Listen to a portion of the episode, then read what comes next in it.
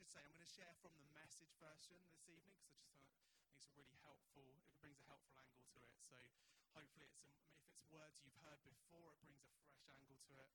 I'm going to pray for us though before we um, before we read from there. Lord God, I just thank you that you are interested in every area of our lives. And I want to pray tonight that you would um, help us to explore this area of work together. And I thank you that every part of what we do, every day of the week, is important to you. So I want to ask, Lord, that you would speak to us as we, as we share with each other this evening. I ask that in Jesus' name. Amen. So I'm going to start from Ecclesiastes um, chapter 5. I'm just going to read a couple of verses tonight. And that's uh, starting from verse 18. And they should come up behind me there. Brilliant. Um, make the most of what God gives. After looking at the way things are on this earth, here's what I've decided is the best way to live. Take care of yourself, have a good time, and make the most of whatever job you have for as long as God gives you life. And that's about it. That's the human lot. Yes, we should make the most of what God gives us, both the bounty and the capacity to enjoy it, accepting what's given and delighting in the work. It's God's gift. God deals out joy in the present, the now. It's useless to brood over how long we might live. So, the title of that passage reads very simply, doesn't it? It just says, Make the most of what God gives. And regardless of where we might find ourselves this evening, I believe that is what He wants for each one of us to find purpose, belonging, or as Jesus put it himself, life to the fullest. So, whether you're sat here as someone who has faith in Jesus or not, whether you're unemployed, whether you're studying, whether you're a stay at home mum and dad looking for work, retired, on sick leave, whatever, I believe we are all designed to make the most of what God has given us. So, how do we go about making the most of what we've been given? So, first up, the writer of Ecclesiastes, we think it's probably Solomon, the great king um, but we're not 100% sure on that. So, um, so, how, so what does he say? He says, take care of yourself, have a good time, which I quite like the sound of. But, you know, over the last few weeks, um, we've been looking at what it means to get fit for life. We've been thinking about things like getting physically fit, emotionally fit, spiritually fit. If we're going to make the most of what's been given to, to us, we need to look after those areas ourselves. So, physically, you know, we need to sleep well maybe switch off our phones a little bit earlier than we might do, or might maybe not pick it up first thing in the morning or in the middle of the night, as many of us do, I'm sure. We need to exercise. So that might mean walking, that might mean, um, you know, catching the, um, getting off the bus a couple of stops early or cycling, whatever it might be. But that's a really important area for us to think about. We need to eat well as well. You know, and the, all these kind of things we think about at the beginning of the year. But um, these are really important things for us to do well in life. I'm not going to unpack those here right now, so um, we've done enough of that over the last few weeks, which I hope is really helpful. We also, oh, sorry, we also need to rest. When we look at, you know, back at the story of creation, we look at, um, we look at how God, you know, however literally we want to take this, He worked for six days and then He rested. And now I kind of think, you know, if it's good enough for the creator of the universe to take a rest after working for six days, then I think that's something we might want to consider ourselves. I think we all need to think about how much rest we're getting. You may find you're particularly busy and you find it really hard to switch off from work. Or whatever we do the rest of the time, it's really important. And next is emotionally. We need to spend time with people that energize us that we enjoy being around.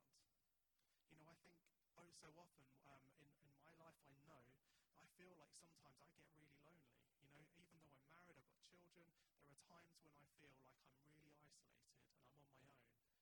But you know, I think that's one of the biggest lies that we can believe in our lives because it's just not true. There's so many of us that feel exactly the same. You feel like it's only us. But it's really important to know that there's so many others of us that need to kind of connect with us as well. Another thing we need to, I think we need to laugh. Good laugh? Yeah, yeah, a few of us. So um, Nicky Gumbel, he's the guy that um, uh, that kind of heads up Alpha. He's the, the vicar of a big church in London. He said he tweeted out this recently. He said children laugh on average 150 times a day. I know that to be true. Um, adults laugh on average six times a day. Jesus tells us to be more like children. I think that says it all, doesn't it? We need to laugh more in our lives. So, whatever that means, whether it's um, you know, just enjoying being around people that make us laugh, whether it's, it's switching on a TV show that just makes us laugh. These things are really important for us. And the writer himself says in the passage we've just read God deals out joy in the present. Not in the future, not at some unknown time, but now, right now. And I think for each of us, God wants to reveal his joy to us. He wants us to know real joy, not just feeling happy, but a deep rooted joy inside us that only God can bring, regardless of what we're facing in life. We can choose to be joyful. And the other way is spiritually. We need to find time in our lives. Sounds doesn't sound quite right, but to put God first, because you know he, He's the one that we need to be putting first. So we need to be engaging with the Bible, and, and we, we reckon it's really helpful to do that daily. You know, whether that's listening to a podcast, listening to listening to it on, on your phone on the way to work, reading it, picking up a physical Bible first thing in the morning. I, I'd really the first thing you do in the morning, read some of His Word. It can be so helpful. And it's important that we, we worship. You know, so maybe um, you know you have some music that really helps you to engage with God. That can be really helpful as well. Meeting with others on a Sunday here, on a, in a small group during the week, or with other friends during the week all really important for us. And I want to ask you this question, and you're going to have an, an opportunity to explore that in a minute. But what are you doing to take care of yourself in these areas of your life? Now, the second and final point that I want to make, and it's um, from what the, um, what the writer says, make the most of whatever job you have. Now, as I said before, that might not be a job as we think about it right now, but it's whatever I think takes up most of our time whether that be caring or volunteering, working in an office, a building site, or being at school. Work is an important part of our lives. But back to creation, God could have just, you know, sprung the, uh, the universe into being just like that. Instead, he took six days to do it, whether that be a real or metaphorical six days. And each day he looked at what he had done and he saw that it was good. He took pride in what he had done, he was satisfied with what he had created. And the reality is that when we work for something, that's when true satisfaction comes. And you know, we are made in his image, and so we have, that is very important to us as well. We're in an age, aren't we, when we can click on a link on a website, and that very item can be with us within a couple of hours, sometimes less. Yet we are designed to work for something.